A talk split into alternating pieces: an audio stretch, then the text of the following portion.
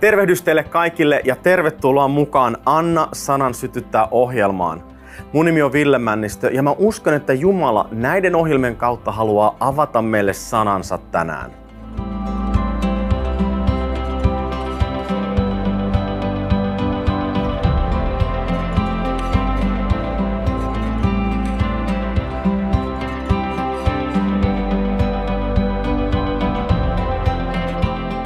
Tervetuloa mukaan.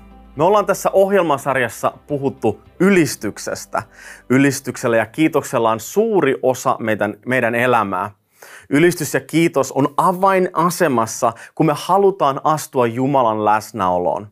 Kiitos avaa meille oven ja ylistys vie meitä eteenpäin siihen kohtaamispaikkaan, jossa me voidaan kohdata kaiken luoja elävä Jumala. Hänen läsnäolonsa meidän jokapäiväisessä elämässä on mahdollista, rakkaat ystävät. Me ei haluta elää sellaista elämää, jolloin me vaan muistetaan Jumalaa silloin tällöin, vaan mä uskon, että Jumala haluaa pyhähenkensä kautta olla läsnä meidän joka päiväisessä elämässä. Kaiken sen arjen keskellä, missä me ollaan, Jumala voi ilmestyä. Kaikkien niiden vaikeuksien ja haasteiden keskellä Jumala voi puhua, avata meille sanansa, ilmestyä meille. Ajatelkaa, Jumala on kaikkialla läsnä oleva. Jumala on siis joka paikassa juuri tällä hetkellä aina. Hän on kaikkialla läsnä oleva, mutta se ei tarkoita sitä, että hänen kirkkautensa tai hänen, hänen niin kuin se läsnäolonsa ilmestyisi jokaisessa paikassa – Jumala toki haluaa sitä. Hän haluaisi ilmaista itseään aina ja jatkuvasti meille. Mutta meidän täytyy niin kuin muistaa se, että Jumala on läsnä oleva. Meidän täytyy huomioida se. Meillä on ne avaimet siihen, että me voimme tuoda se Jumalan läsnäolo niihin meidän tilanteisiin ja hetkiin, missä me ollaan. Me ollaan Jumalan valtakunnan edustajia. Missä ikinä me kuljetaan, niin me voidaan tuoda se Jumalan läsnäolo pimeimmistä pimeimpiin asioihin ja elämän kolkkiin. Me ollaan alettu puhumaan siitä, että miten ylistys on myös meidän hengellinen ase. Raamattu puhuu monenlaisista hengellisistä aseista. Meidän taistelu ei ole ihmisiä vastaan, vaan vihollista, sielun vihollista, saatanaa vastaan ja niitä henkimaailmoja vastaan. Ja sitä varten Jumala on antanut erilaisia aseita meille. Meillä on hengellinen sotavarustus, jota me ei varsinaisesti olla nyt käsitelty näissä ohjelmissa vielä, mutta meillä on myös rukous, meillä on Jumalan sana ja meillä on ylistys.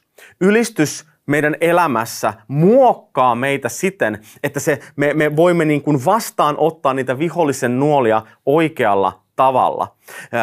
Ylistys oikeastaan rakentaa niin kuin sellaisen suojamuurin meidän elämän ympärille. Ylistys ei ole siis jotakin, mitä me tehdään, vaan jotakin, mitä me olemme.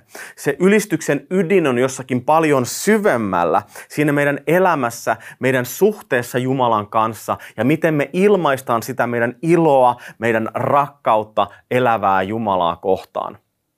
Nyt kun ylistys saa elää meidän elämässä syvemmällä tasolla, niin ensinnäkin ylistys muuttaa sen, mihin me keskitymme. Ylistys auttaa meitä keskittymään oikeisiin asioihin, niihin jumalallisiin asioihin. Toiseksi me puhuttiin, että ylistys muuttaa meidän olosuhteita.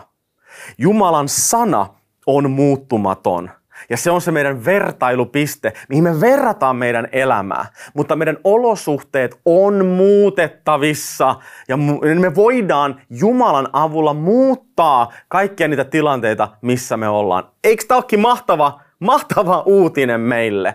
Ajatelkaa, Jumalan avulla me voidaan muuttaa meidän olosuhteita. Mä haluaisin tässä jaksossa puhua myös kolmannesta näkökulmasta, kun ylistys on meidän asenamme. Ja se on se, että ylistys muuttaa vihollisen asemaa. Ylistys muuttaa vihollisen asemaa. Me olemme, niin kuin sanoin aikaisemmin, me olemme Jumalan valtakunnan edustajia. Se on meille etuoikeus, mutta myös velvollisuus. Jumala haluaa, että me tuomme hänen valtakuntaansa tähän maailmaan. Tapahtuko maan päällä niin kuin taivaissa. Me olemme se Kristusruumis tässä maailmassa. Jumala toimii meidän kautta. Siis Jumala toimii meidän kautta. Me aika usein meidän rukouksissa ja meidän elämässä me toivotaan, että me rukoilla näin, että, että Jumala toimii ja Jumala tee jotain. Ja me unohdetaan se, että Jumala toki tekee, mutta hän myös käyttää meitä. Hän toteuttaa tahtoaan meidän ihmisten kautta. Sen takia meidän täytyy ymmärtää se vastuu, mikä meillä on Jumalan ruumina tässä maailmassa, hänen käsinään, hänen jalkoinaan. Kun Jumala johdattaa meitä me, ja kun me avaamme meidän silmiä enemmän niin kuin Jumalan näkökulmaan, niin me aletaan nähdä tässä maailmassa paljon erilaisia asioita, erilaisia tarpeita, joihin Jumala haluaa, että me puututaan, jossa Jumala haluaa, että me toimitaan. Ja nyt mitä enemmän me eletään tässä ylistyksen maailmassa, Jumalan läsnäolossa, mitä enemmän Jumalan mahdollisuudet ja ulottuvuudet avautuu meille, sitä enemmän me nähdään myös sitä, miten meidän tulisi toimia tässä maailmassa ja kaikkien näiden olosuhteiden ja tarpeiden keskellä. Koska Jumala haluaa vastata maailman tarpeisiin sun ja mun kautta. Meidän tehtävä tässä maailmassa on olla se rukousvastaus ihmisille – Koko maailma rukoilee Jumalan puoleen. Monet ihmiset rukoilee juuri siinä kaupungissa, missä sä asut. Ajattele, siellä voi olla satoja ihmisiä, jotka huokailee Jumalan puoleen. Herra, auta mua tässä tilanteessa, auta mua niin ja näin.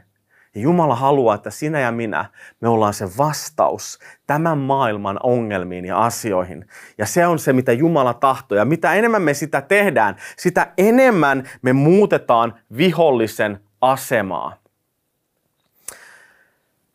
Kun me olemme tässä maailmassa, on hirvittävän tärkeää ymmärtää, että me olemme se Kristusruumis yhdessä.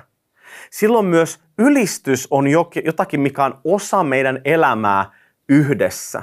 Kun me tullaan yhteen erilaisiin tilaisuuksiin tai seurakuntiin tai kirkkoihin, me tulemme yhteen Kristusruumiin kanssa, niin se on myös se paikka, milloin me voidaan ylistää Jumalaa yhdessä.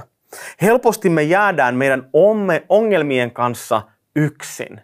Jumala ei halua, että me ollaan meidän ongelmien kanssa yksin. Me tarvitaan toinen toistamme. Mä tarviin sua, sä tarvit mua. Kukaan ei ole saman aikaan halleluja kukkulalla, vaan silloin kun toinen on maassa, niin toinen voi nostaa ja päinvastoin. Me tarvitaan toisiamme. Sen takia Jumala haluaa, että meillä on se seurakuntayhteys. Yhteys toistemme kanssa – veljen ja siskojen kanssa, jolloin me voidaan jakaa meidän elämää, jakaa meidän ajatuksia ja meidän maailmaa toisillemme, hakea sitä tukea toisiltamme, hakea sitä apua toisiltamme, mitä me tarvitaan missäkin tilanteessa. Joskus on vaikeaa jos me ollaan yksin meidän asioiden kanssa, nostaa katse Kristukseen. Me tarvitaan jotakin toista, joka auttaa meitä nostamaan meidän päätä. On vaikea ylistää. Sen takia on tällainen kollektiivinen ylistys myös tärkeää. Psalmi 22, jae 4. Me ollaan nyt luettu tämä muutaman kerran, koska tämä on erittäin kaunis psalmi ja se sanoo näin. Kuitenkin sinä olet pyhä, sinä asut Israelin ylistyslaulujen keskellä. Jumala asuu ylistyslaulujen keskellä. Siellä, missä on ylistystä, siellä on Jumala. Siellä on Jumalan läsnäolo, Jumalan henki. Hän on meidän keskellämme. Mutta nyt tässä tilanteessa haluan nostaa kaksi asiaa. Ensinnäkin siinä puhuttiin ylistyslaulujen. Ei puhuttu siis jostakin yhdestä laulusta, vaan monikossa on siis monenlaisia ylistyslauluja. On monenlaista laulua. Ei ole sellaista, mikä on, että tämä on nyt vain ainut oikea tapa – ja, ja vain tämä on niin kuin se paras ja pyhin tapa. Ei, on monenlaista laulua. Jumala haluaa, tietenkin hän on henkilökohtainen Jumala, hän haluaa, että me löydetään se tapa, jolla minä, että me halutaan ilmaista. Mutta me ollaan kuitenkin aika paljon kiinni meidän kulttuurissa, meidän taustassa, meidän seurakuntataustassa, miten me ollaan totuttu tekemään asioita, mikä on erittäin hyvä, ei siinä mitään. Pidetään ne tavat ja tottumukset ja lauletaan ne, tullaan Jumalan eteen sillä tavalla, kun me ollaan totuttu. Mutta mutta kaiken sen keskellä meidän täytyy muistaa, että tämä ei ole se ainut tapa tai se ainut oikea tapa. Meidän täytyy hyväksyä muunkinlaiset tavat ja uskoa siihen, että Jumala on paljon suurempi kuin yksikään ilmaisutapa. Kaiken keskellä me voidaan ylistää Jumalaa. Mun pitää pystyä menemään äärikarismaattiseen seurakuntaan ja ylistää Jumalaa mun pitää pystyä saman aikaan mennä vaikka katoliseen kirkkoon tai ortodoksikirkkoon tai johonkin muuhun perinteiseen seurakuntaan ja ylistää Jumalaa aivan samalla tavalla, koska se ylistys nousee mun sydämestä ensisijaisesti.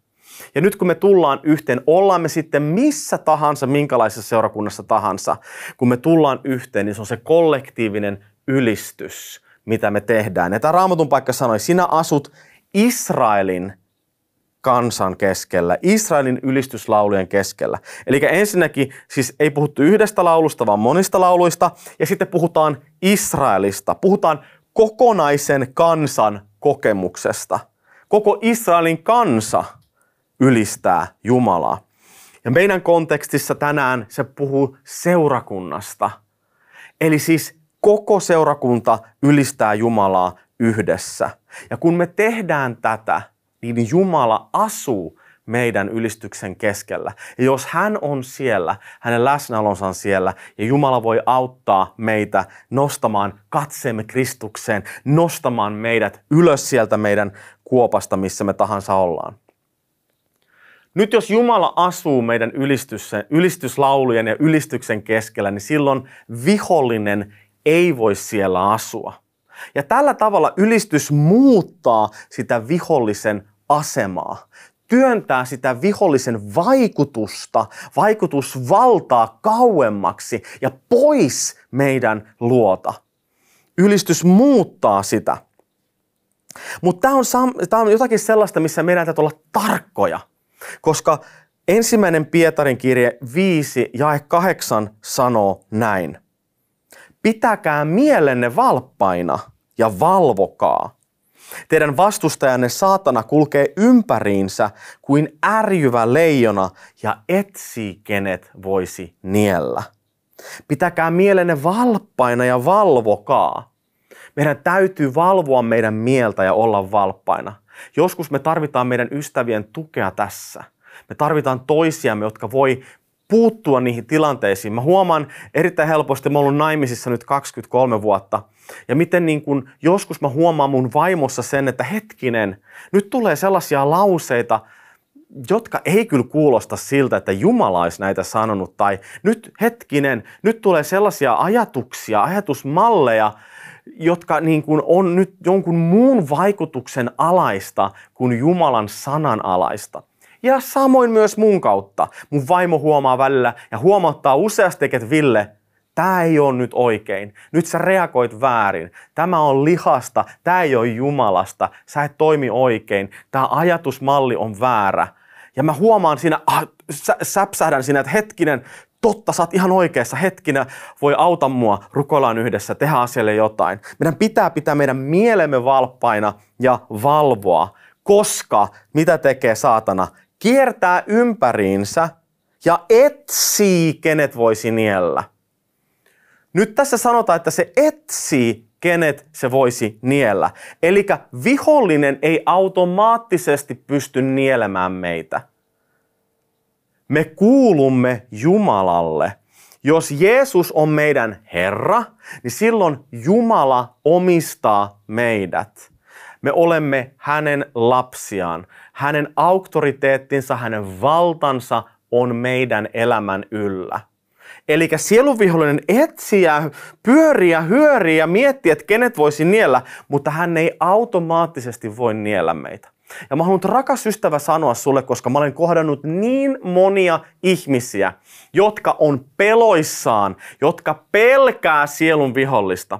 Totta, meillä täytyy olla oikeanlainen pelko. Ei pelko on väärä sana, mutta meidän pitää olla valppaita, niin kuin tässä sanotaan. Pitää meidän mielivalpea valvoa, että millä tavalla sieluvihollinen vaikuttaa meidän elämässä. Mitkä on ne meidän elämän osa-alueet, jolla, josta nuolet pääsee sisälle. Ehdottomasti meidän pitää olla tarkkoja suhteessa viholliseen, mutta ei meidän tarvitse häntä pelätä. Vihollinen hyökkää meidän päälle ainoastaan kahdella tavalla – pelolla ja äh, valheella. Pelolla ja valheella. Hänellä ei ole muita aseita meitä kohtaan, koska me olemme Jumalan omia. Meillä on auktoriteetti Jeesuksessa, Kristuksessa. Jeesuksen nimi, joka on kaikkia nimiä korkeampi, kuuluu meille, on meidän nimi. Meillä on oikeus hänen nimeen. Uuden liiton kautta me voidaan sanoa, että Jeesuksen nimessä väisty ja silloin saatanan täytyy väistyä. Eli automaattisesti vihollinen ei voi tehdä meille mitään, rakkaat ystävät. Hän etsii, hän pyörii ja hyörii meidän ympärillä kuin karjuva, ärjyvä leijona. Etsien, kenet hän voisi niellä. Eli siis, no millä tavalla sitten vihollinen pääsee vaikuttamaan meidän elämään? Rakkaat ystävät, ainoastaan jos me sallimme sen jos me sallitaan vihollisen vaikutusvalta meidän elämässä, niin hän tulee ihan varmasti. Aivan varmasti. Sielun vihollinen, saatana, etsii yhteistyökumppaneita. Hän kiertää ja etsii, kuka avaa oven hänelle. Kuka sanoo, että okei, tuu sisälle. No mikä se on se, mikä avaa oven? Se voi olla meidän pettymykset, meidän haavat, meidän masennukset, meidän synti, erilaiset asiat meidän elämästä, elämässä, mitkä ei ole Jumalasta, on niitä oven avaajia, jolloin vihollinen voi tulla sisään. Hän sanoo, kiitti, mä tulen sisään. Ja hän tulee ja vaikuttaa meidän elämässä. Se ei ole automaatio, vaan me teemme, me teemme yhteistyötä vihollisen kanssa. Tällöin on tärkeää meidän elämässä huomata, mitkä on ne osa-alueet, mitkä on ne ajatusmallit ja rakenteet, jotka avaa ovea viholliselle meidän elämässä.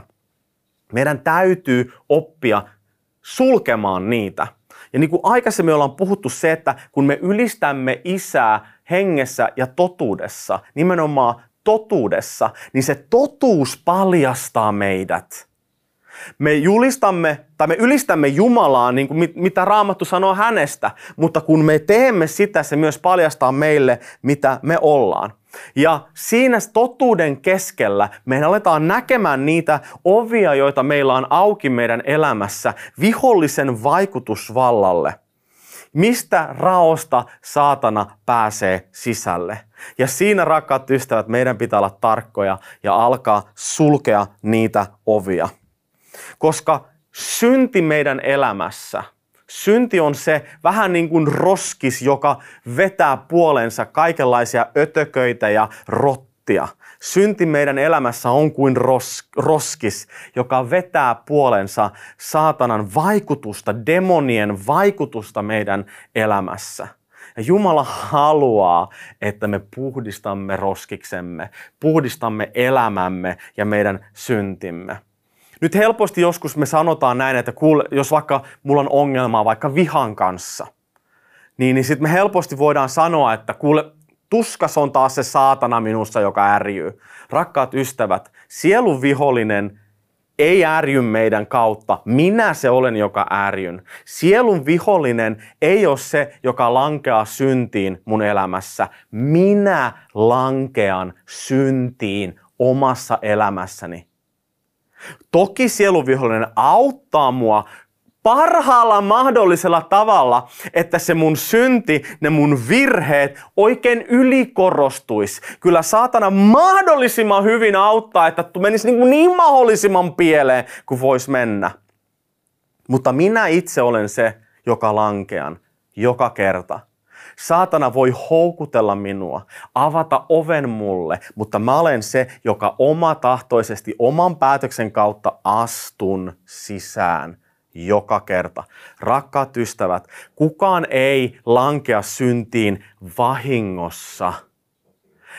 Kukaan ei lankea syntiin vahingossa. Se on meidän oma valinta, mikä me tehdään valitettavasti. Toki nyt sitten, kun elämässä sattuu ja tapahtuu, niin asioita me, tapahtuu myös helpommin.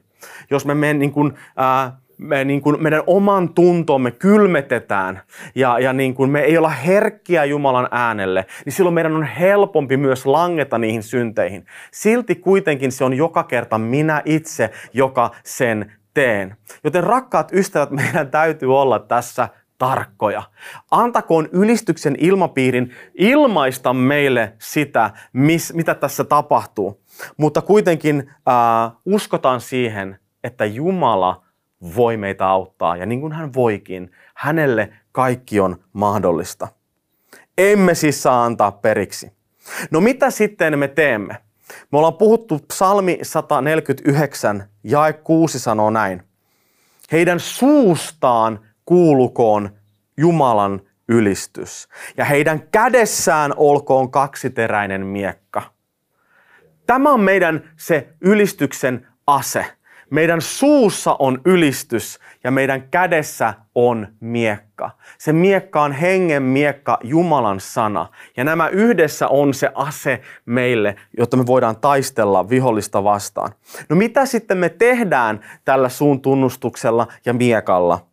Se jatkuu näin, jae 6 ja äh, 6-9 tai 7-9. He panevat kahleisiin niiden kuninkaat ja lyövät rautoihin mahtimiehet. He panevat täytäntöön tuomion, jonka Herra on laissaan säätänyt. Tämä on Herran palvelijoiden kunnia tehtävä. Siis kunnia tehtävä, panna kahleisiin kuninkaat, lyödä rautoihin mahtimiehet, panna täytäntöön tuomio, jonka Jumala on säätänyt.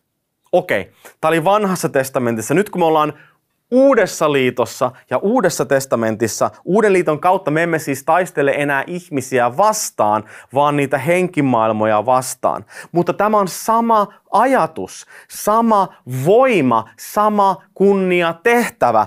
Panna kuninkaat kahleisiin ja lyödä rautoihin mahtimiehet. Kaikki ne henki maailman valtiaat ja kuninkaat, saatanan ja demonisen maailman valtiat. Meillä on voima ja valta, se on meidän kunnia tehtävä panna heidät kahleisiin. Ja se on se, mihin Jumala kutsuu meitä.